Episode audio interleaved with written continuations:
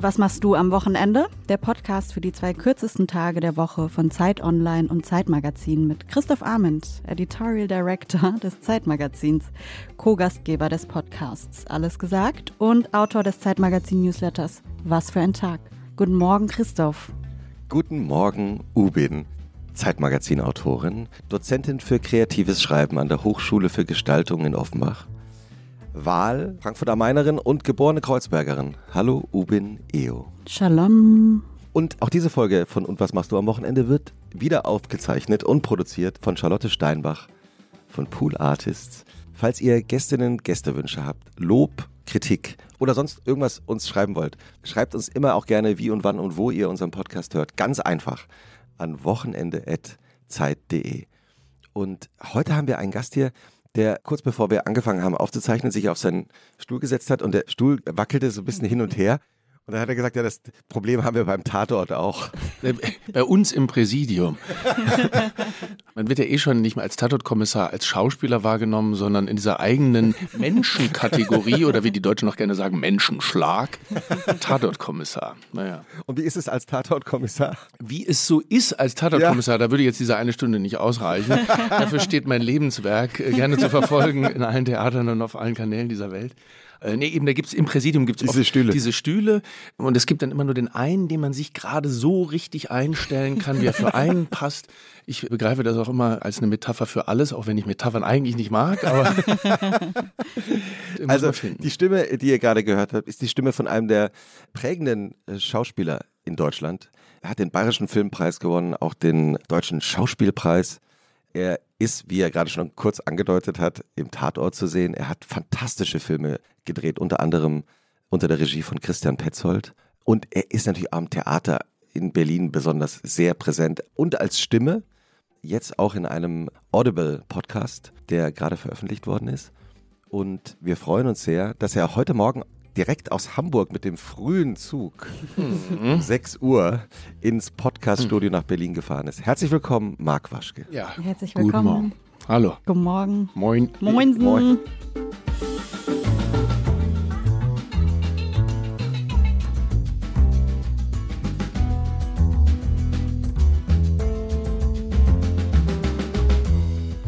Wie kam es, dass du heute Morgen um sechs los musstest? Es war ein Konzert auf, auf Kampnagel, bei dem, bei dem Sommerfestival von Kampnagel. Da hat der Saxophonist, wobei ich schon das Wort falsch finde und ich glaube, er für sich auch nicht treffend finden würde. Saxophonkünstler müsste man sagen, das klingt dann total bescheuert. Aber das ist ein, Mensch, der steht mit dem Saxophon für anderthalb Stunden auf der Bühne und macht Sachen, die ich so noch nie erlebt habe. Ich habe also ich habe ah, den, ich habe ihn schon mal einmal in London gesehen, bin deswegen gezielt nach Hamburg, obwohl ich wusste, das heißt dann sehr, sehr früh aufstehen, aber der hat ganz viele Effektgeräte auch am Saxophon, Mikrofone auch an vielen Ecken, um nicht nur den Klang des Tons einzufangen, sondern auch dieses Klackern der Finger und vieles mhm. andere und daraus entsteht über Loops eine ganz irre Atmosphäre. Aber ich merke schon überhaupt so bei allen Tipps, ich habe auf dem auf wie, wie, heißt der, wie heißt der denn? Bendik Giske. Ah. Oder Bendik. Bendik Giske ist eine Norweger, glaube ich. Mhm. Den habe ich das erste Mal gesehen mit Katharina Barbieri, so einer Ambient-Künstlerin, zusammen in der Volksbühne. Da trat er nur so für ein Stück auf mhm. und äh, dann habe ich ihn zum Glück in London mal live gesehen. Das ist ein äh, fast spirituelles Erlebnis, würde ich sagen. Das heißt, du machst sowas, du fährst für ein Konzert dann schon mal in eine andere Stadt, wenn es irgendwie geht. Also ich merke, das geht jetzt los, so ab Anfang 50 vielleicht. Dass man so Bildungsreisen von Berlin nach Hamburg. Nee, bei Hamburg war das jetzt so, weil ich auf Kampnagel selber am 24.08. spiele, mhm. aber nur einmal. Das ist eine, eine besondere Theateraktion mit, dieser Gruppe aus. Und da habe ich gesehen, da waren zwei im Programm, die ich sehen wollte. Nämlich Bendik Giske und Katharina Barbieri, beide, von denen ich gesprochen habe, wo ich sagen würde, das war so, die habe ich in den letzten zwölf Monaten gehört, das so zu den wichtigsten Konzerten seit langem, die beiden. Da dachte ich, das ist schön, wenn man auf dem gleichen Festival spielt, dann hat man was gemeinsam. Ja, herrlich. Und wie jede Folge von Und was machst du am Wochenende geht auch diese, lieber Marc, mhm. damit los, dass Ubin knallhart recherchiert hat, wie dein Wochenende wohl aussieht. Aha. Und das wird sie uns jetzt vortragen. Ich weiß auch noch nicht. Machen, ja. Du musst einfach nur anschließend sagen, es ist ja. alles so richtig und das genau. war's. Ja, nur nochmal einen kräftigen Schluck Kaffee und dann, und dann geht's los da. Alles klar. Plopp. Das ist das Geräusch, das aus den Fenstern vieler Büros ertönt, wenn ambitionierte Praktikanten mit ihren Feuerzeugen die ersten Feierabendbierchen köpfen. Ja, es ist Freitag, 16 Uhr. Zur selben Zeit an einem verwegenen Ort sieht man von weitem eine Gestalt mit Fahrrad zwischen riesigen orangenen Containern entlang spazieren. Oh, das ist ja Mark Waschke. Links von ihm entsorgt ein kräftiger Mann eine Waschmaschine. Rechts von ihm wirft eine Frau ein altes Billigregal in eine Tonne. Wir befinden uns auf dem Recyclinghof der Berliner Stadtreinigung, einem Ort, der Mark Waschke Seelenfrieden beschert. Und das in Anwesenheit seiner Lieblingsbegleitung, seinem Drahtesel, der ihn als nächstes zu seinem favorisierten Libanesen mit knusprig frittierten Falafel bringt oder zum Supermarkt, wo er sich allerlei vegane Lebensmittel besorgt, die ihn von seiner Gorgonzola-Sehnsucht ablenken sollen. Kurz irritiert äh, dreinschauender Gast. Ist das mit ChatGPT geschrieben? Was dann passiert, das weiß Marc Waschke selbst nicht so genau. Denn wenn er gerade nicht dreht, fließen der Samstag und Sonntag so dahin. Nicht etwa feste Rituale, das Wetter oder Uhrzeiten strukturieren seine Tage, sondern das, wonach ihm gerade ist. Mit anderen Worten, er wirft sich in die Welt. Mal schwitzt er in der Sauna, mal radelt er durch den Tiergarten, ein anderes Mal planscht er in seiner Badewanne oder er tanzt in einem Club. Er hat gerade, er hat gerade, unser Gast hat gerade die Planschbewegung Das habe ich gemacht. sogar aus dem Augenwinkel gesehen. Marc Waschke, a.k.a. der Mann der 8000 Dialekte, würde sagen, je nach Justo ist das Motto. Interessant. Wir können den Faktencheck jetzt hier machen. Genau, genau. Hart, aber faire Faktenchecks. Es ist äh, interessant, was so einfließt an, an den letzten Sachen, die ich irgendwo mal hab fallen lassen, äh, die sich aber auch gut da verwursten lassen bei dem. Deswegen, und dann gab es so eine ChatGPT-Stelle, wo ich so wie ich sagte, ja, und jetzt wird das so merkwürdig irgendwie in ein Konglomerat gebracht, dass, dass es schon fast wieder auch wahr ist, so falsch wie es ist. Aber, aber was ist wahr und was ist falsch, da ist man bei den ganz großen Fragen, was passiert so. Aber nee, bei so ein paar Sachen, da ist ja durchaus was dran, ist ja jetzt nicht alles verkehrt. So. Wa- Was war richtig oder so? Das war so richtig, Halb nee, äh, oder, nee, oder stimmig. Also grundsätzlich stimmig, finde ich, war, war da dran auf jeden Fall diese, dass diese Unterteilung in Wochentage oder Wochenende so in der Regel, natürlich privilegierterweise muss ich sagen, dass ich die nicht so habe. Und dass, dass, man, dass man das nur so merkt, jetzt sind alle Läden zu, jetzt ist wohl Sonntag oder ich übertreibe. Nein, natürlich kann man, aber das ist natürlich durch meinen Arbeitsrhythmus, ja, habe ich jetzt nicht so einen Wochenendrhythmus und genieße das im Gegenteil sogar gerade von wegen jetzt Sauna oder, oder so, also an Orte zu gehen, wo halt gerade montags ich da mal Zeit habe und, und nicht alle dann sind oder, äh, oder so, ja. Und, und das mit dem, mit dem, äh, mit dem BSR, das ist ja bei euch hier direkt um die Ecke von dem, von dem Studio, wo wir gerade aufnehmen, auch wenn man das nicht verraten darf wahrscheinlich, wo wir gerade Doch, verraten. sind. Wir sind hier in Auf Pankow. dem Weg hierhin bin ich an einem, oder ich glaube, das ist sogar, das ist mein Lieblings-BSR-Recyclinghof. es gibt noch den anderen unten am Südkreuz, der ist auch toll, aber der hier, also äh, wirklich, ich kann es nur empfehlen. Das ist auch besser als bei jedem Club, so dieser kurze Kontakt mit dem Türsteher. wer es kennt, weiß, wovon ich rede. Ja, man nickt sich so kurz zu und was habt ihr da hinten aufgeladen? Und dann sagst du irgendwie drei Tonnen Koks und ein paar Amphetamine. Nein, du sagst ein paar alte Kühlschränke und äh, ich habe noch ein bisschen eben ein altes Billigregal. Und dann fährst du da rein und dann zeigt er dir das. Und dann darfst du die so mit Schwung in die Ecke knallen und vielleicht noch so einen alten Teddy mitnehmen, der da irgendwo in der Ecke liegt. Also du lernst neue Leute kennen und kommst ganz tief in den wirklichen Orkus der Stadt. Ich weiß, ich könnte stundenlang über den BSR Was Recyclinghof das, reden. was ist denn das Befriedigendste, was man wegschmeißen kann? Oh, ich wollte jetzt gleich so pathetisch irgendwas Mentales sagen. Irgendwie das, was man nicht mehr braucht. Ja?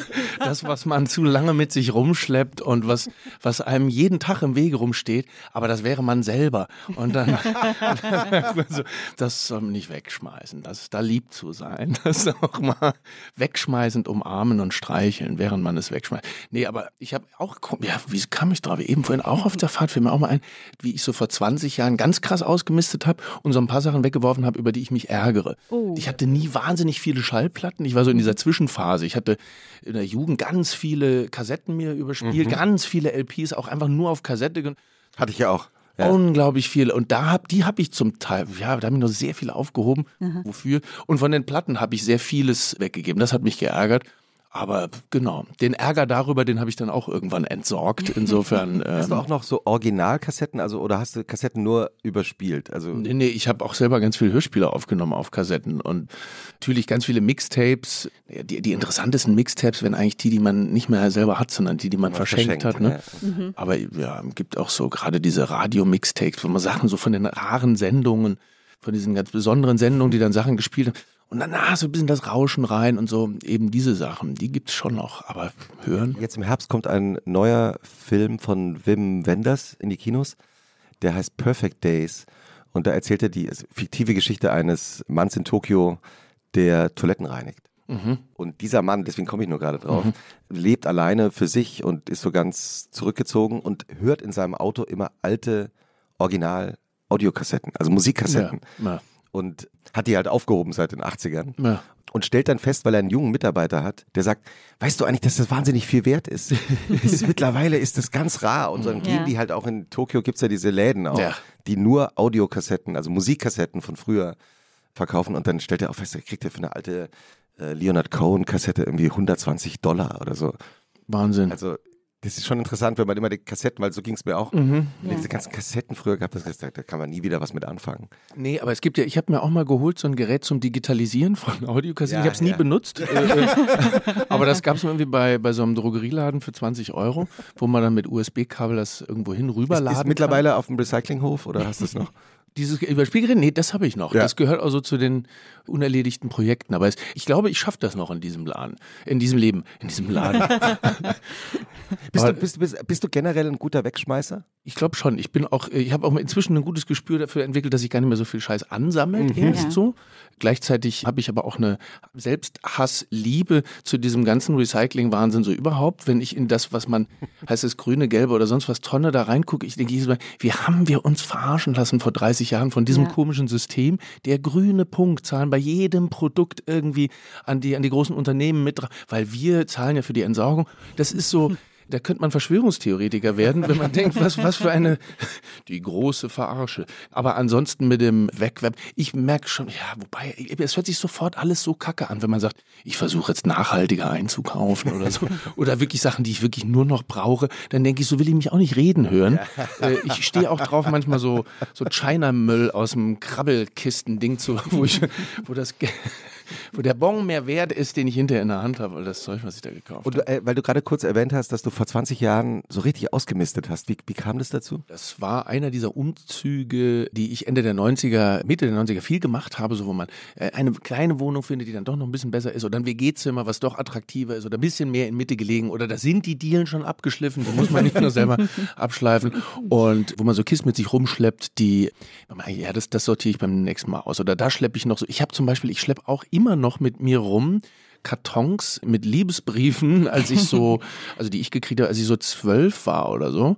Und Die äh, man selber geschrieben hat, die hat man ja nicht mehr. die hat man leider nicht mehr. Das wäre es auch wirklich eigentlich die, so, eine, so, ein, so ein Briefweg. Wie auch immer, aber da habe ich aussortiert und auf dem Flohmarkt versucht zu verscherbeln und ist was auch, was ich heute nicht mehr machen würde. Ich würde keinen Flohmarktstand mehr machen. Also so Sachen, die man irgendwann mal gemacht. Nee, Aber hast du mal gemacht? habe ich mal gemacht, genau. Auf dem Markona-Platz habe ich mit Nicolette Krebs und Lars Eidinger zusammen haben wir alle unser Zeugs verkauft und ähm, ich hatte nur, eigentlich wirklich nur Müll, nur Ramsch dabei, aber habe am meisten verkauft. Nicolette hatte so alte Klamotten dabei, halt das, was man dann in den Nullerjahren nicht mehr getragen hat, was aber Oh, in das wäre 90ern heute Gold wert wieder. Absolut, wahrscheinlich. Hättest du mal 20 Jahre gewartet mit ihrem Flohmarktstand. Ich hätte alles Und, äh. Lars hat irgendwie, so, weiß ich nicht, so Designer-Stückchen, irgendwie so Zeug, so edle Sachen, nur so zwei, drei, vier. und, du ich hatte so einen, so einen, am Anfang so einen vollen Sack mit Müll und hinterher einen Sack voller Geld. Ja. Ich bin steinreich nach Hause gegangen, deswegen äh, mache ich das auch alles nur noch zum Spaß heute, weil ich von den Zinsen von damals lebe. Nein, aber es ist schon erstaunlich, wie man da auch viel besser handeln kann, wenn man so klar macht,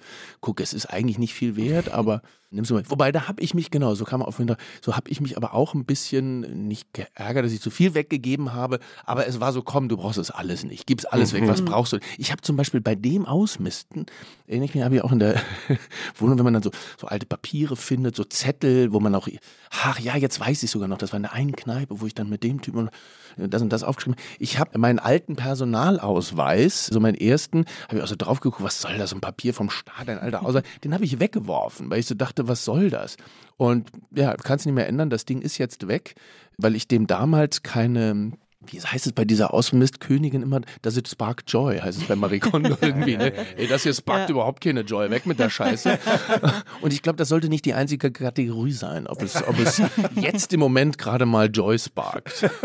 Weil man es dann bereuen könnte. Oder? Naja, bereuen ist ja wirklich bekloppt. Also generell ist ja dieses berühmte Je ne regrette rien, da ist ja wirklich, macht ja total Sinn, was soll der Bullshit? Jetzt hast du, ähm, jetzt fällst du dich so, damals hast du dich so verhalten, äh, auf keinen Fall äh, irgendwie bereuen oder oder ärgern oder nee, gar nicht. Ich habe was, was mich auch richtig, auf keinen Fall ärgern, was mich auch richtig ärgert.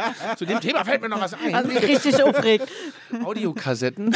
Ich hatte auch etwa zu der gleichen Zeit. Mhm. Ich habe doch von diesem Gerät vorhin erzählt. Ich weiß nicht, ob das oder ob das in der Pause war, als ich das gesagt habe, von diesem, wo man so Kassetten digitalisieren kann. Und ich hatte Hörspielkassetten drei Stück und lange bevor ich dieses Gerät hatte und als es alles noch nicht so weit fortgeschritten war, habe ich einem Kumpel, der ein Studio hatte und der sich damit auskannte, der sagte, er digitalisiert gerade alte Audiokassetten, habe ich meine drei Hörspielkassetten mit allen meinen selbstgemachten Hörspielen anvertraut, dass der die digitalisiert.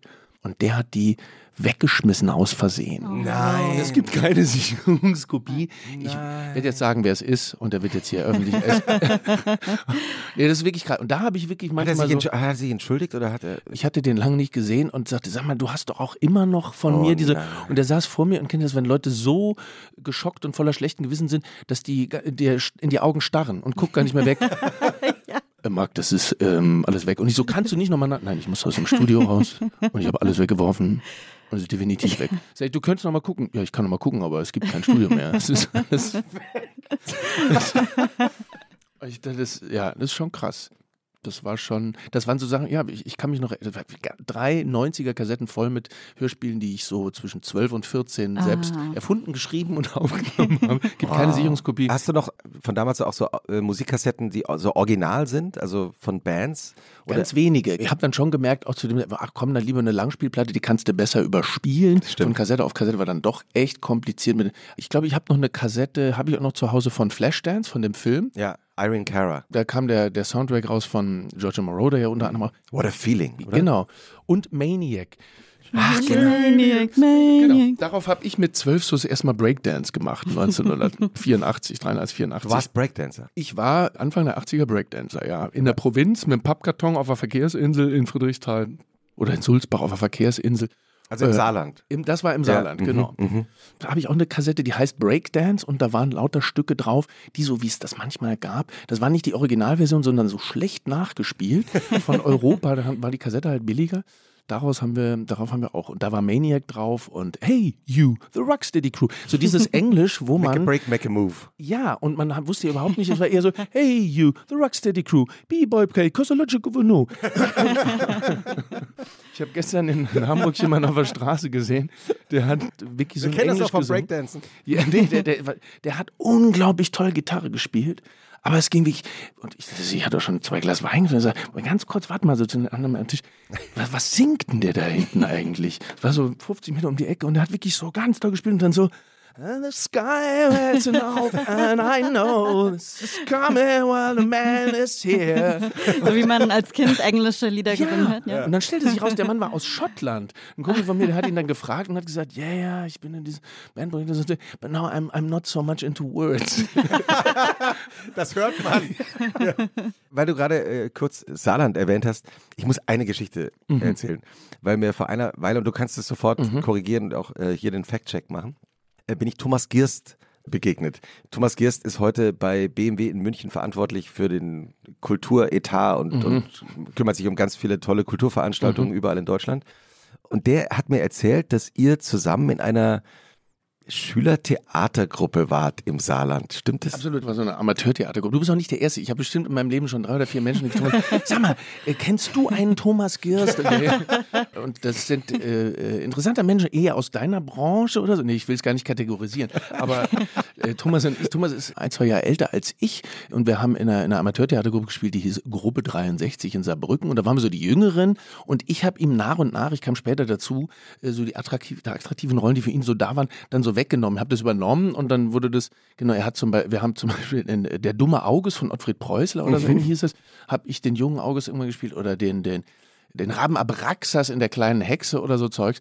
Aber wir haben vor allem dann in einem riesen Akt haben wir diese Gruppe, heute würde man sagen, wegen Machtmissbrauch des Leiters verlassen, weil wir keinen Bock mehr hatten, uns von dem die ganze Zeit so ankacken zu lassen. Und wir sind so die Trottel, die da rumrennen und alles richtig machen müssen. Und sind zu einer anderen Amateurtheatergruppe, die schon fünf Jahre vorher aus ähnlichen Gründen entstanden ist. Und da haben wir eigene Stücke entwickelt, Mitte der 80er so richtig collagenmäßiges Theater, wo wir ein Stück gemacht haben, eine kleine Szene von Hermann Hesse, Besuch von einem anderen Stern. Mhm. Und da habe ich vor, vor, vor einiger Zeit das Video zugeschickt bekommen, wo ich Thomas Gist, der, das macht jetzt alles nur Sinn, wenn man den, wenn man ihn kennen würde. Er ist dafür verantwortlich, so richtig viel Kohle von BMW und das Volk zu werfen für Kultur. Also guter Kontakt. Guter Kontakt. Also Thomas, wenn du das hier hörst, ruf mal an. Ich habe ein Projekt für uns. Ich habe deine Nummer, glaube ich, verlegt. Beim letzten Umzug habe ich die beim BSR irgendwo weggeworfen. Nein, nein, habe ich natürlich noch. Das heißt, du bist noch mit ihm in Kontakt und du könntest dir auch vorstellen, nochmal was mit ihm Theater zu spielen. Ja. Was? Na, wir sind in äh, lockerem Kontakt. Wir, wir, sehen uns bestimmt ein, zweimal im Jahr und da steht noch was aus. Genau, das ist aber noch nicht spruchreif. Aha, nee, okay. nee. Mhm. Wir sind gespannt, ob ja. die Geschichte weitergeht. Wie waren denn die Wochenenden deiner Kindheit? Also, du bist ja im, im Ruhrgebiet geboren, dann seid ihr nach, ins Saarland gezogen. Haben sich die Wochenenden auch unterschieden? Auf jeden Fall. Im Ruhrgebiet habe ich eher in der Stadt gewohnt, aber das Schöne am Ruhrgebiet ist überhaupt, es ist ja eigentlich eine große Stadt oder ein großes Dorf oder eine große Stadt, wo man aber wie es von Dorf zu Dorf so rüber meandert und moved. Und da ist einfach ein bisschen mehr los als im Saarland in der Provinz, auf jeden Fall. Man konnte einfach so, da gab es ein paar Kindertheatersachen oder. Welche Stadt? In Recklinghausen, was? Recklinghausen. In, ja, in, in, Recklinghausen bin ich eingeschult worden. Okay, kenne ich, weil dort Leonardo DiCaprios Mutter und Oma. Absolut, das leben. war aber das oder herkommen. Erkenschwick, das ist um die Ecke. ja. Da hat meine Patentante gewohnt und da habe ich äh, tatsächlich so in, in frühen Kindheit einmal auf dem Spielplatz mit jemand gespielt, wo mir man, man später erzählt hat, das hätte Leonardo Cabrio sein können. er war es aber nicht. Da stand noch so ein riesen Schornstein, wo Barfuß drauf stand. Die gibt es, glaube ich, wirklich nicht mehr, die Firma. Deswegen kann man das auch sagen. Eine bankrott gegangene Wurstfirma, die es nötig fand, in Oerkenschwick so ein so einen Schornstein hinzustellen. Wo könnte, könnte am Namen liegen. Wer weiß, genau. Ich beiß mal in, beiß mal in den Fuß rein. Nein. Sie baden gerade Ihre Hände drin. In Wurst? Nein. In, in Spülmittel. Genau, und im Saarland war, ist man dann eher rausgegangen. Im Saarland war ich viel mehr draußen und das hat mir auch mal ganz gut getan. Schick den Jungen mal an die Luft. Aber im Saarland fing ich an, Theater zu spielen mhm. und ich habe die Legende irgendwann genährt und da ist auch durchaus was dran, dass ich Theater anfing zu spielen, weil das das Einzige war, was ich gut konnte. Beim Fußball bin ich über die eigenen Beine gestolpert und dem Vollermann in den Rücken gefallen und beim Theater konnte ich mit dem, was die als Hochdeutsch empfanden im Saarland, weil im Saarland schwätzt man ungefähr so, die können das Heinz Becker, nicht ne? so gut. Ganz genau, den habe ich noch live gesehen. Äh, Mitte der 80er, als er da, da anfing und das, da war das, die Sprache so eine Art Waffe. Da sagt man äh, ich, oder? Jo, da sagt man ich. Und da habe ich den Thomas Gies kennengelernt. bei der, beim, ich habe angefangen beim Kindertheaterkreis Neuweiler. Das hört sich aber nach Sächsisch an. Oder? Jo, da gibt es auch bestimmt durch der äh, Parallelitä Parallelen Parallelitäten. Der Erich Honecker ist in Wiebelskirchen geboren, ja. was im Saarland ist. Ja, oder? Also okay. so sieht's aus. Mhm. Und hattet ihr so Wochenendroutinen bei euch in der Familie? Und er machte eine lange Pause und sagte, Routinen, Routinen, das ist genau das, was ich in meinem Leben versuche loszulassen, weil es mich an meine Kindheit erinnert und früher, und du rührst da wirklich an einen sehr wunden, schmerzhaften, die Kindheit, Routinen im Saarland. Nee, ich erinnere mich vor allem, oder ich erinnere mich an gar nichts. Ich weiß nicht, das fing erst alles mit 17 wieder an. Da setzt es ein ich mochte auf jeden Fall, dass man zusammen zum Frühstücken mehr Zeit hat, dass es ein paar Sachen am Wochenende gab, die es sonst nicht gab. Das ist auch durchaus was, wo ich sagen würde, wenn ich jetzt mehr Zeit habe, also ich finde, ich könnte stundenlang frühstücken und dann so von einem ins andere langsam rüber morgen, so von der, mhm. ja, heute fange ich doch mit der salzigen Phase an aber vielleicht vorher doch einen süßen Smoothie oder so. Allein das Wort kann man eigentlich nicht mehr benutzen, aber man macht sich halt irgendein Getränk, das Früchte enthält. Genau. Und dann geht man rüber in die süße Phase, macht ein paar Pfannkuchen und fängt dann trotzdem nochmal mit der salzigen Phase an. Macht dann, macht dann weiter nochmal mit ein bisschen Avocado-Zeugs oder sonst wie. Genau. Und ähm, im Saarland gab es gerne ganz an, also andere Art von Eiern als die Woche über. Gab man auch keine Eier gemacht vor der Schule oder wer macht sich ein Frühstücksei? Unglaublich schlimmes Ritual, finde ich eigentlich, ein Frühstücksei. Eier ist was, was ich so, was ich so am wenigsten noch, also ich ernähre mich, sage ich mal, vorwiegend vegan, weil ich das so schlimm finde zu sagen, ich bin Veganer, aber Eier finde ich somit das Bekloppteste. äh, wenn du siehst, wie die noch nicht mal ansatzweise gelebt haben, denen die mal rausgeplumpst sind, und der Rest wird jetzt ja nicht mehr geschreddert, Marc. So schlimm ist es doch nicht mehr. Nee, nee. Aber das finde ich schon, ja. Das heißt, ihr habt lange gefrühstückt mit der Familie Das ist eine Geschichte. Es ist interessant, wie man sich, ich finde ganz spannend, wie sich die eigene Erinnerung verändert, wenn man Sachen immer wieder erzählt. Ne? Und ich habe das bei einer Erinnerung, weiß ich wirklich, das habe ich so nicht erlebt, aber ich habe so oft so falsch erzählt. Äh, dass Hat sich deine Familie dann danach angerufen und gesagt, Marc, also ich bitte dich. Das war doch ganz anders. Kannst du mal alles. aufhören, das, diesen genau. Quatsch zu erzählen? Genau. Ne, Routinen, nee, was ich auch verbinde damit ist, mein, mein Vater hat immer, mein Vater hat Klavier gespielt mhm. und immer an den gleichen Stellen sich verspielt. und äh, wollte mir das Klavierspielen immer schmackhaft machen. Marc, guck mal, wenn du zehn Jahre lang noch weiter übst, dann kannst du irgendwann besser spielen als ich. Was so überhaupt keine Motivation war. Also ich, Weil und ich, nicht so war gut mit, war. Genau, und nach zehn Jahren immer noch an der gleichen Stelle hierbei. Und wenn ich in der Badewanne lag, so die Woche über, habe ich manchmal gehört, wie mein Vater unten Klavier gespielt und schon wieder bei der einen Beethoven-Senate. Da wird so extra langsam, damit er sich nicht verspielt und haut sich doch wieder weiter. Und am Wochenende haben wir dann manchmal die Originalaufnahmen gehört. Da habe ich wieder so Original und Fälschung. Ach guck, so kann man es auch spielen. Aber irgendwie. War ihm das, selber auch bewusst, dass er immer die gleichen oh, Fehler gemacht hat oder war ihm egal? Macht doch nichts.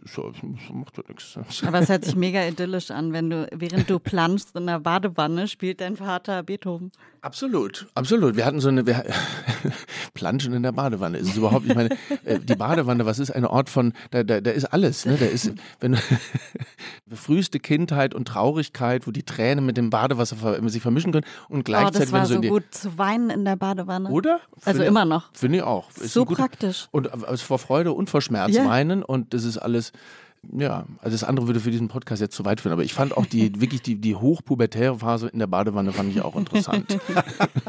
Und legst du Wert auf viel Schaum oder bist du eher ein ohne Schaum Bader? Früher, gerade als Kind natürlich, so viel Schaum geht nicht mehr und nochmal hinterher noch mehr und schon seit langem jetzt gar keinen gar kein Schaum mehr. Schaum äh, mag ich gar nicht mehr. Wenig überhaupt dann noch so mit reinmachen, so ein bisschen, wenn man es, aber. So Badesalz gibt es ja sonst auch, ne? Gibt's auch. Entspannungs ich bad ganz wenig nur noch.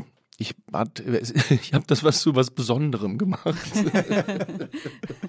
genau. Wenn, wenn du dann so ins Wochenende heute reingleiten würdest, also nach diesen verschiedenen Frühstücksphasen, äh, salzig, süß, salzig, süß, Avocado, was würdest du da machen? Würdest du dich tatsächlich auf dein Fahrrad setzen? Also Ubin hat ja kurz angedeutet, ja. Dass du offenbar viel mit dem Fahrrad unterwegs bist. Absolut. Ich muss mich jetzt so zusammenreißen, dass ich so ein paar äh, konsumierfähige Tipps irgendwie noch hinterlasse. Nee, das muss gar nicht konsumierfähig sein. Also ich habe die letzten Jahre tatsächlich, was auch so ein, das ist ja auch ganz schlimm, wenn man, wenn man so entdeckt, gucke ich entspreche jetzt total gerade dem, was angeht. Also ich hab, bin auch in der Pandemie laufen gegangen zum ja. Beispiel.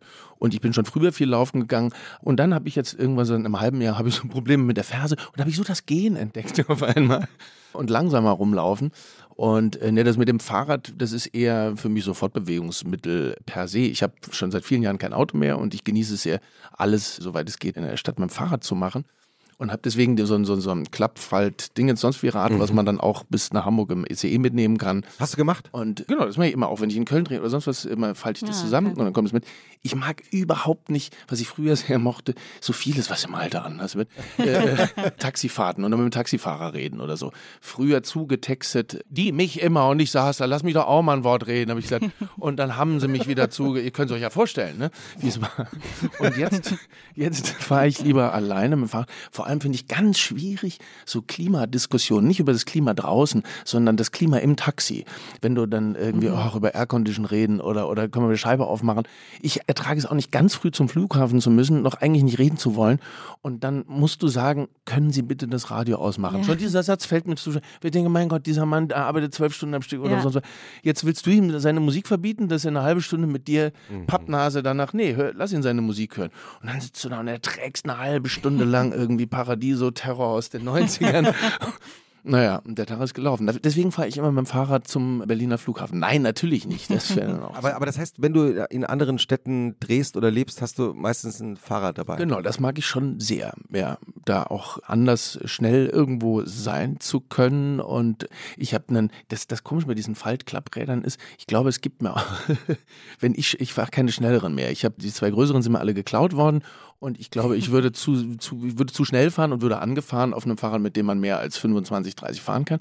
Und das Klapprad gibt mir auch so ein Gefühl von, wie Max Reinhardt sagte, dieser Theater, wir haben die Kindheit in die Tasche gesteckt und ziehen wir da hoch. Hattest du ein Klapprad als, als ich äh, hatte, kleiner Junge? Ja, auch. Ich hatte, es war eins meiner ersten Fahrräder, waren, genau, war ein Klapprad. Ich glaube, ich habe laufen gelernt auf dem nee, Fahrradfahren gelernt, auf so, eher so ein ganz kleines und dann hatte ich lange einen, einen Klapprad. So eins, was eigentlich noch ein bisschen zu groß ist, was dann so in den Schenkeln ein bisschen wehtut und am Popo. Ja. Aber, und trotzdem, trotzdem fährt man es dann später. Ja, da, wo die Schmerzen waren, da erinnert man sich dann. Du hast vor ein paar Minuten mal kurz gesagt, dass du in deiner Jugend irgendwann gemerkt hast, das, was ich am besten kann, ist Schauspielen. Wo? Ja. Also in meiner Zusammenfassung. Nee, Etwas wunderbar. zugespitzt. Ja, ähm, kannst du dich noch an den Moment erinnern, als du gemerkt hast, ich kann das? Ich finde ja den Begriff eben äh, Schauspielen oder überhaupt auch Spielen, äh, den befrage ich so für mich immer mehr, so weil weil das, was ich gut konnte oder was gut geklappt hat, wo ich gemerkt habe, das interessiert mich, das macht mir Spaß und oh, das scheint da zu funktionieren. Da gibt es Leute, die lachen, freuen sich oder heulen. Das, das finde ich immer so ganz schwer, so, so reinzuquetschen. Es gab auf jeden Fall eine Phase so, ach ja, guck mal, Mensch, Marc, mach doch mal, mach doch mal was Lustiges, ist doch lustig, wenn du da irgendwie so. Aber ähm, ich fand immer interessanter das, was so dazwischen war, so, ähm, wo man nicht so genau. Also ich konnte zum Beispiel nie gut Witze erzählen und das hat mich auch nie interessiert, Witze zu erzählen. Oder vielleicht doch, ich sage jetzt nur so, das hat mich nie interessiert, ich konnte es einfach nicht so gut. Und mit dem Spielen war es so, das eine war, dass ich schnell gut mit Sprache umgehen konnte und auch Texte auswendig lernen und sonst wie. Aber das, was mich viel mehr interessiert hat, war auch in dieser ersten kleinen, in dieser Kinder- und Jugendtheatergruppe, mit was umgehen, was halt so gerade passiert ist. So ein bisschen improvisieren und mit den Leuten spielen. Auf die Situation eingehen. Ja, In der genau. Situation sein. Genau, jetzt nicht irgendwie, ach, wie toll du diesen Text und dass du das alles auswendig konntest, sondern eher sowas passieren lassen. Was passieren lassen, was größer ist als das, was man sonst im Alltag erlebt oder anders ist oder hä, merkwürdig oder ja. Das ist Und das Prinzip unseres Podcasts auch. absolut, im Prinzip macht ihr hier Improvisationstheater. Sich in die Welt werfen. Ganz genau. Und so tun, als wäre man wer anders, aber man ist doch sich selber. Und blüht dann da ganz groß drin auf.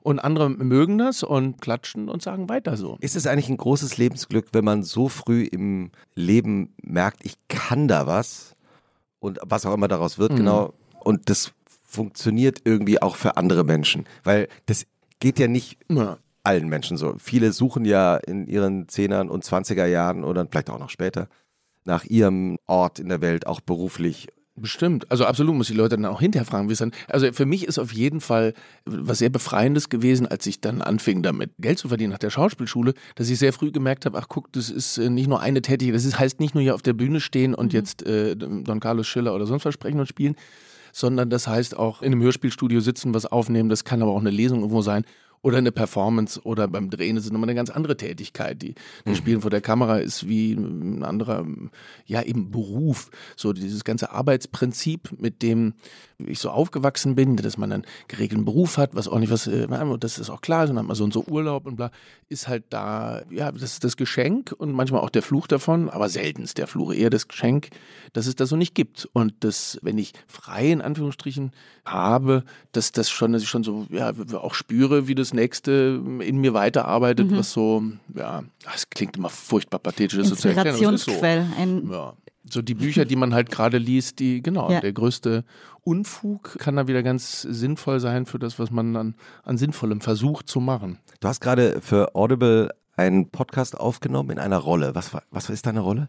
Hawkeye heißt der und ich hatte mit Superhelden eigentlich bisher nicht so viel am Hut. Mein Bruder hat sich an Karneval früher gern als Superman verkleidet. Der hatte so ein fertiges Superman-Kostüm, was man nur anziehen musste und Als was hast du dich verkleidet? das auf dem berühmten Foto, wo wir zu zweit drauf waren, als Musketier. Mein Bruder hat immer Klassiker. Muskeltier gesagt, genau, Musketier. Mit so einem aufgemalten Schnurrbart und das hat schon was Queeres geradezu in so äh, hellbraunen Lederstiefeln, die wir irgendwo in Spanien aufgegabelt hatten und so eine schwarze Leggings und dann mit Kajalstift halt so ein, so ein ein leichter Freddie. Mercury-Einschlag. Ja, so ein bisschen, aber der Schnurrbart. Und daneben stand mein Bruder und hat den Arm so hochgereckt, dass es fast so aussah wie bei Rostock-Lichtenhagen, damals der mit der verpinkten Oh, Der mit der verpissten Jogging. aber er war Superman und äh, ich hatte mit Superhelden, nee, ich hab, hatte das so nie. Ich finde aber spannend oder fand dann bei der Vorbereitung, je mehr ich da rein bin, spannend, dass es äh, diese äh, archaische, diese, diese archaischen Geschichten, diese, was, diese, vor allem dieses Universum dieser Superhelden, was mir so, so ganz komplett unbekannt erstmal war und was aber, ja, was eine Wucht entfalten kann, wie so Märchen für Erwachsene, sagen wir, oder wie, ja, auch Märchen, an die man sich selber so erinnert, wo Mhm. so die ganz großen Fragen, um die es geht und, und pass auf mich auf und verrate niemand und mein Gott, ja, setz dich für das ein, was dir wichtig ist und dann scheiterst du aber die ganze Zeit dabei und das gehört dazu und gleichzeitig dieser kindliche Wunsch, super Kräfte zu haben, fliegen zu können oder einfach nur wie Hawkeye, einfach nur richtig gut mit dem Bogen schießen zu können. Was jetzt das Letzte gewesen wäre, was ich mir in meinem Leben gewünscht hätte, guter Bogenschützen zu sein. Ich fand Fliegen immer spannender. Nee, aber ich mochte das sehr, weil das auch dem Regisseur ein sehr atmosphärisches Arbeiten war. Das wäre jetzt nicht nur so ein, genau, deswegen ist es kein, kein Hörspiel, kein Hörbuch, es ist sowas dazwischen wie so ein, es hat manchmal was sehr Filmisches von der Atmosphäre her und es sind sehr, sehr plastische Figuren, obwohl es nur gesprochen ist. Ja. Du hast dich ja irgendwann, wir haben es am Anfang unseres Gespräche auch mal kurz angesprochen, irgendwann dazu entschlossen, ein Angebot anzunehmen, Tatortkommissar zu werden. Ja. Ich weiß von Schauspielern und Schauspielern, das ist ein so Riesenthema, wenn du, wenn man in Deutschland als Schauspieler arbeitest, soll man das machen? Ja. Soll man das nicht? Legt man sich da fest? Ist es Ja. äh, andererseits ist es das größte Publikum, was man finden kann, Ja. zumindest im deutschen Fernsehen? Was waren deine Gedanken, als du war das überhaupt das erste Angebot vom Berliner Tatort oder hattest du vorher auch schon andere? Es gab vorher schon mal eine Situation, wo dann mir recht schnell klar war, ah, das ist, die Grundidee reicht nicht aus, um das zu machen. Und dann kam so zwei Jahre später oder so dieses Angebot, wo ich echt, echt eine Weile nachgedacht habe. Und klar, das, was du eben auch schon sagtest, man ist dann so festgelegt, habe ich überhaupt Bock auf dieses Krimi-Format? Ich selber guck's auch zu wenig, muss ich ganz ehrlich sagen, um da so richtig mitreden zu können, dachte ich. Und wie Michael Caine, der mal gesagt hat, Fernsehen guckt man nicht, Fernsehen macht man. Und also vorher habe ich so und so nachgedacht, aber jetzt im Rückblick, nach den sieben, acht Jahren, was, was für mich am, mest, am besten damit funktioniert, ist, äh, das ist für mich modernes Volkstheater. Ähm, das ist dieser blöde Begriff Fernsehlagerfeuer stimmt und funktioniert ja wirklich. Wenn ich mit meiner Tochter im Schulladen gewesen bin, dann haben mich dort Teenager genauso angesprochen wie deren Omas und die gucken das ja wirklich zusammen. Und dass wir, Meret und ich, in diesen ersten Jahren dort haben Sachen setzen können, ich sag mal so einen Realismus erzählen, der trotzdem ein bisschen bigger ist than life, ohne jetzt in total fantastische Fernsehklischees nur hin abzugleiten oder ganz woanders, sondern was von dieser Stadt zu erzählen, sehr moderne Figuren zu erzählen, die sehr widersprüchlich sind, sehr ambivalent sind. Da bin ich wirklich sehr stolz drauf und zufrieden mit, wie das so gelaufen ist, dass wir dort im Mainstream, nenne ich das jetzt mal, da so Sachen reinplumpsen lassen konnten, die die Art und Weise, wie wir auf Gesellschaft gucken, auf Zusammenleben, vielleicht dann doch so ein bisschen, ja, zumindest so ein Vibrieren beringen, wenn es denn gut klappt. Dafür macht es für mich total Sinn. Genau, und wenn ich also die, die besseren von den Filmen, die wir da gemacht haben, so angucke, denke ich manchmal, ja, guck. Und im Theater, äh, wenn es gut läuft, hat so ein Theater in Berlin übers Jahr gerechnet so, sag mal, irgendwer gesagt, 70.000 Zuschauer. Das ist, meinte irgendwer mal, ja, das ist so ein gut besuchtes Hertha-Spiel. Ja. Und mit so einem Tatort hast du halt, wenn er gut läuft, gleich 10 Millionen. Ja, Das krass. heißt nicht, die Zahl ist so toll, sondern das, was- was da möglich ist an. Wenn du das hochrechnen würdest auf die USA, da sind unglaubliche Zahlen von Leuten, die gemeinsam da was konsumieren. Und für mich hat es, wie es im Theater eine utopische Kraft hat, dass so unterschiedliche Menschen, vier, fünf, 800 Leute, zwei Stunden lang oder länger zusammensitzen, die Klappe halten, sich zuhören, die unterschiedlichen politischen Meinungen im Publikum einfach mal akzeptieren und sich auf die widerspruchsvolle Geschichte da vorne einigen können. So gerade ist auch eine utopische Kraft, wenn Leute zusammen Tatort gucken. Ja. Und wie im dritten Tatort sehen, wie sich Marc Waschke von hinten nehmen lässt und dann alle drüber reden wollten. Ist er jetzt selber schwul? Ist er jetzt, was ist denn nur? Erklärt doch mal. Und das eben nicht zu erklären, sondern einfach zu machen. Du hast nichts erklärt, aber du hast damals diesen fantastischen Aufruf mit unterschrieben, der im, bei den Kollegen vom Süddeutschen Magazin erschienen ist. Hast du da auch drüber nachgedacht, ob du, also Eva Meckbach war zum Beispiel auch dabei, die war auch schon hier zu Gast im Wochenend-Podcast. Und ich weiß, dass, wir haben damals auch drüber gesprochen, dass es auch für sie irgendwie ein, ein starker Moment war, in ihrem Leben da mitzumachen und da dabei zu sein. Auf jeden Fall. Also das waren noch mal ein paar Jahre so danach, nach diesem Act-Out, nach diesem ersten Tatort, wo der Sender so sagt, wir müssen das unbedingt erklären. Hier, Markus Lanz hat angefragt, ohne Scheiß, wirklich. Die haben am Freitag gesagt, Sonntag kommt der Tatort, du könntest am Dienstag zu Markus Lanz gehen. Und darüber- nein, auf gar keinen Fall. Ja. Warum denn? Um drüber zu reden, wie das ist. Der erste Schuh, sie irgendwie haben sie sich gefühlt dabei. Don't do it. Und als die KollegInnen mich von Act Out mich gefragt haben, ob ich da mitmachen wollte, ging bei mir durchaus ein Prozess nochmal los, so zu reflektieren, nochmal nachzudenken über Sachen, wo ich so dachte, naja, das habe ich schon inzwischen so klar. Ja, ja, ich bin bestimmt nicht heterosexuell, aber ich fand das Wort bisexuell auch irgendwie immer so eindeutig. Pansexuell war mir alles viel zu fast so akademisch, dafür war ich. Und dann fand ich das Wort queer, sehr Queer. befreiend. Inzwischen, ja, auch wenn ich letzten Endes vielleicht davon träume, dass man all diese Begriffe gar nicht mehr bräuchte. Brauchen. Aber Mhm. Und ich finde es, für mich war es tatsächlich viel weniger der Schritt an die Öffentlichkeit. Das war auch eine Diskussion, die ich mit mir und den Menschen, die mir lieb sind, hatte. Aber auch für mich selber so zu gucken, was, was heißt denn das für mich überhaupt so nochmal? Und was bedeutet das, sich so hinzustellen? Ich bin queer und es gab einige Zeit später so ein paar sehr persönliche Reaktionen, wo mir jemand geschrieben hat, der ist 20 gewesen und hat gesagt, seine Eltern hätten ihn nie akzeptiert, seine Sexualität. Und dann hat er ihnen irgendwann gesagt, ja, guck mal hier, der Tatortkommissar, den er so toll findet, der ist doch auch queer. Ah, krass. Und dann schreibt er mir so eine ganz lange Nachricht, auch wenn du das nicht lesen willst. Und, und ganz am Schluss hat er das dazu geführt, dass sie zum ersten Mal ein vernünftiges Gespräch hatten über seine Sexualität, das anfing zu akzeptieren. Und er dankte mir, indem er mir dann ganz zum Schluss noch ein Foto schickt von ihm und seinem Freund, wie sie sich umarmen und sagt, und endlich haben die Eltern das akzeptiert, dass es so ist. Und dann dachte ich, wow, wie krass, weil so eine Role Models oder was auch immer hatte ich in meiner Jugendkindheit gar Ja. nicht. Als ich 12, 13, 14 war und gemerkt habe, ich stehe nicht nur auf die Mädels aus der Klasse, Ja. sondern ich habe auch Bock mal den Jungs meine Zunge in den Hals zu stecken. und, und bei den Mädels hat es auch noch nicht geklappt, davon habe ich ja nur geträumt. da gab es keine Vorbilder. Da waren, was weiß ich, da hat die Hallervorden sich lustig gemacht oder viele andere auch. Wir wollen Ja, jetzt nicht ja, nur dem einen als, aber da waren das Witzfiguren und, Und in, in Mitte der 80er ist Rock Hudson, einer der großen Hollywood-Stars, an AIDS gestorben und alle waren verblüfft. Genau. Wie ist Das- denn das passiert? Ja, Der ja. Rock. Ja, Ganz genau. Das war noch ein völlig anderes Klima. Ne? Und das war für mich somit das Wichtigste, so das ja über einen sich selber klar werden, einfach das so ein bisschen anzu, Mhm. das so poröser zu machen, was irgendwie sich immer so klar und fest und sicher gibt. Das finde ich ja so die Sachen, die so am, am meisten stimmen, so für sich einen im Leben, so, die so am wichtigsten sind, die klingen, wenn man sie ausspricht, so banal und so doof, weil es viel mehr um den Erfahren geht. So. Und die Sachen, die man so ganz verklausuliert und schön belesen versucht auszubringen, dann merkt man so, ja, ist ja alles schön und gut und interessant, aber ist dir das wirklich so wichtig im Leben? Nee. Also nee, viel wichtiger ist, zum Beispiel bin ich in in Portugal, habe ich letztens so ein Street Art gesehen, da stand so drauf, question everything.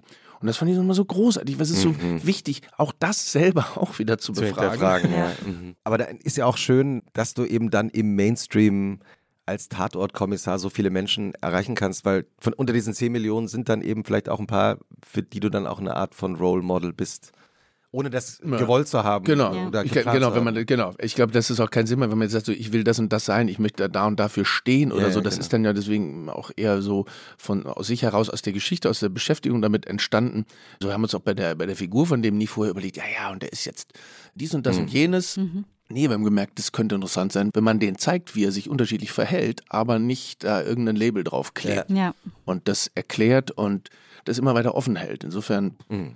Also ja, ich glaube, es kommt gesellschaftlich noch einiges auf uns zu, wenn es darum geht, so sich auszuhalten, also sich selber auszuhalten, die anderen auszuhalten, sich gegenseitig auszuhalten in dem Prozess, wo man sich nicht aushält.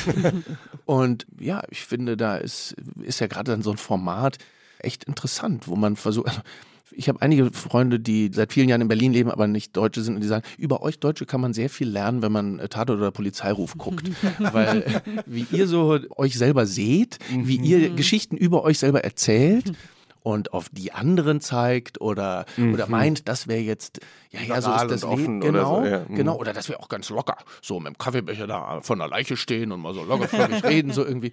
Und das, ja, als anthropologische Selbstbespiegelung und gleichzeitig auch so als so ein neuer Mythenstifter finde ich das ja interessant. Also, Mhm. ja.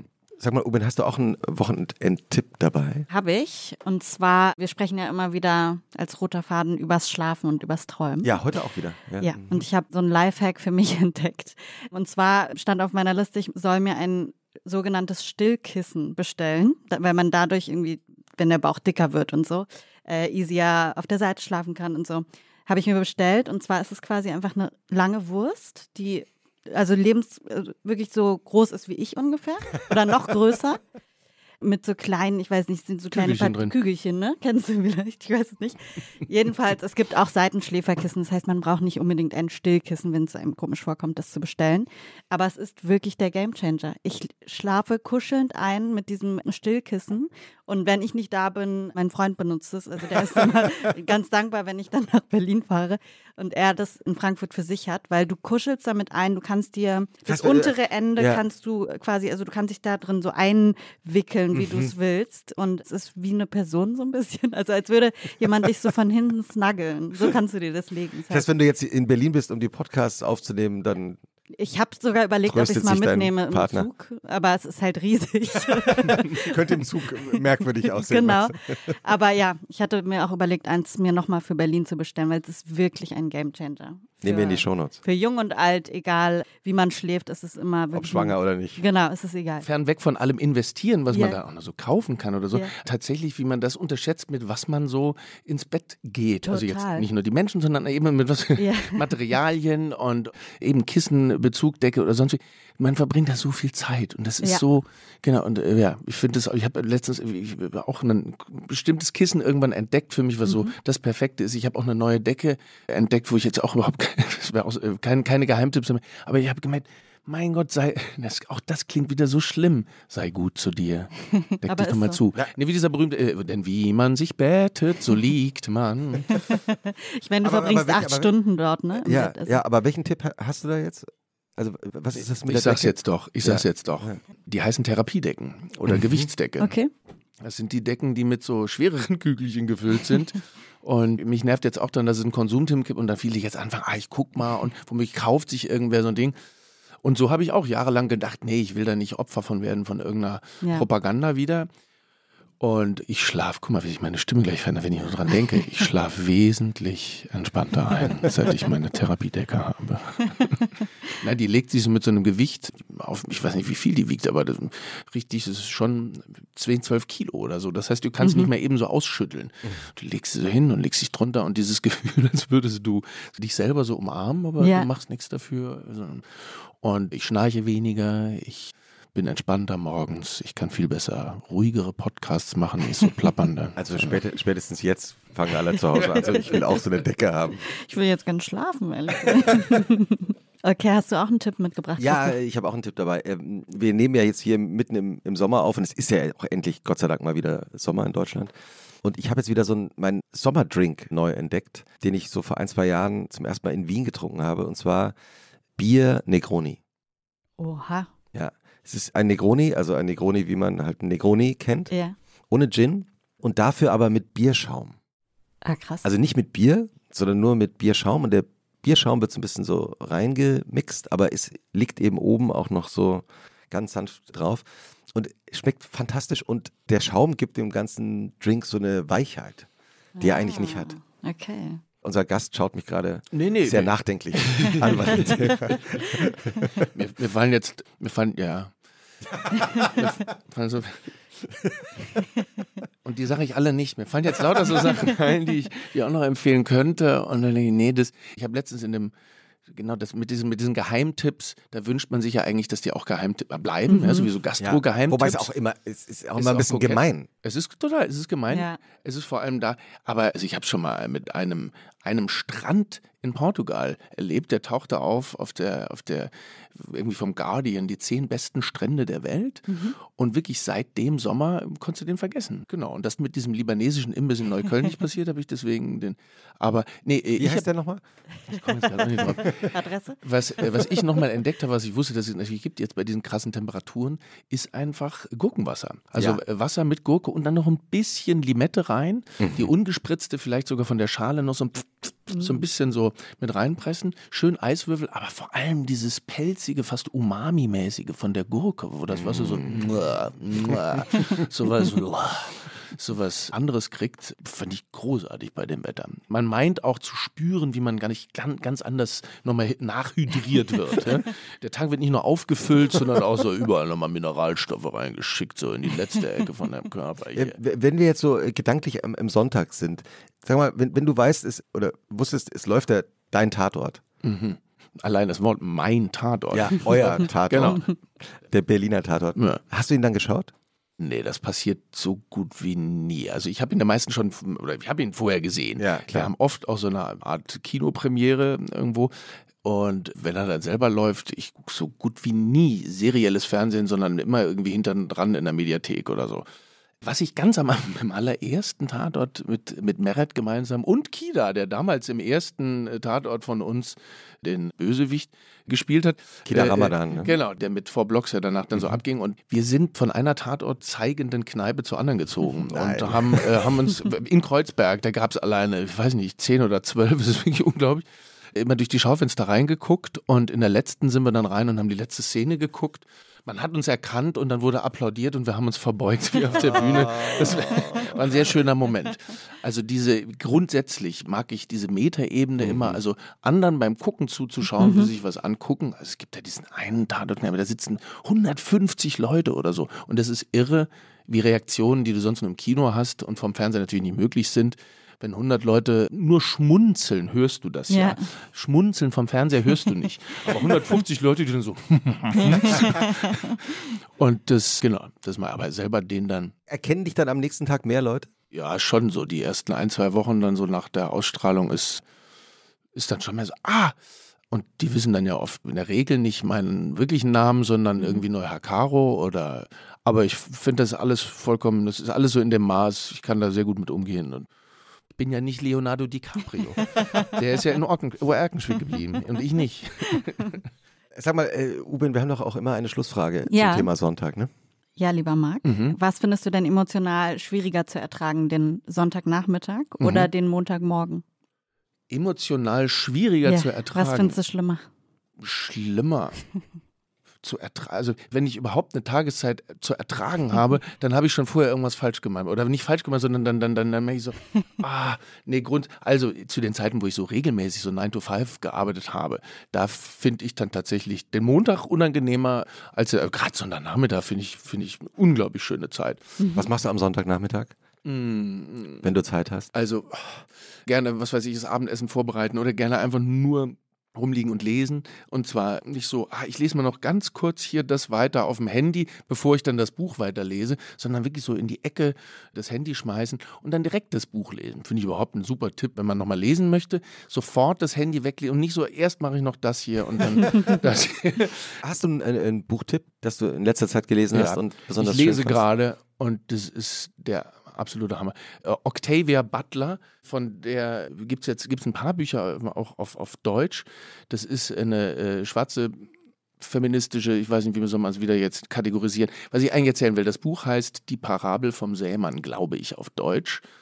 Und die hat das Anfang der 90er geschrieben. Da geht es um einen Präsidenten in den Vereinigten Staaten oder es spielt in Kalifornien im Jahr 2024. Ich glaube, sie hat es Ende der 80er, Anfang der 90er geschrieben.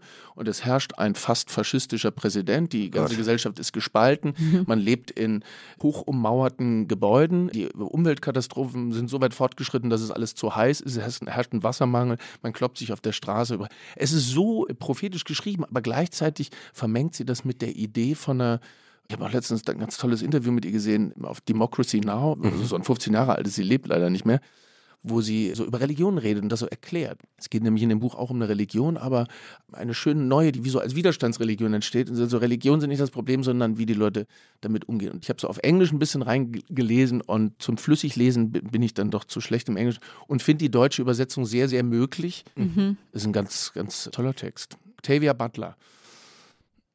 Und das andere, was ich ganz toll finde, ist dieses Riesending, da lese ich immer ein bisschen weiter, auch in der englischen und der deutschen Fassung von, von David Graeber, was auf Deutsch Anfänger heißt, mhm. wo, der, wo die beiden untersuchen, jetzt komme ich nicht auf den Namen von seinem Kollegen, wie menschliche Gesellschaften, wie es eben nicht dieser Mythos ist, ja, ja, genau, dann mit der Zivilisation, mit der, mit der Sespa, äh, als wir dann anfingen, Ackerbau und so, da wurde es alles, nee, wo die so zeigen, es gab riesige Städte, die auch nicht. Anders organisiert Ja, waren. ganz genau. Mhm. Ganz tolles Buch, ganz mhm. tolle Perspektive. Was für eine fantastische Folge mit so vielen unterschiedlichen ja. Themen und Blickwinkeln und Erfahrungen. Vom Recyclinghof über ja. Kassetten. Ja.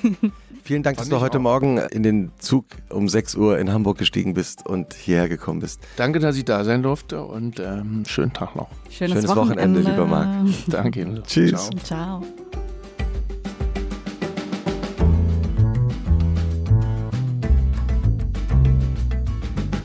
Und was machst du am Wochenende? Ist ein Podcast von Zeitmagazin und Zeit Online, produziert von Pool Artists.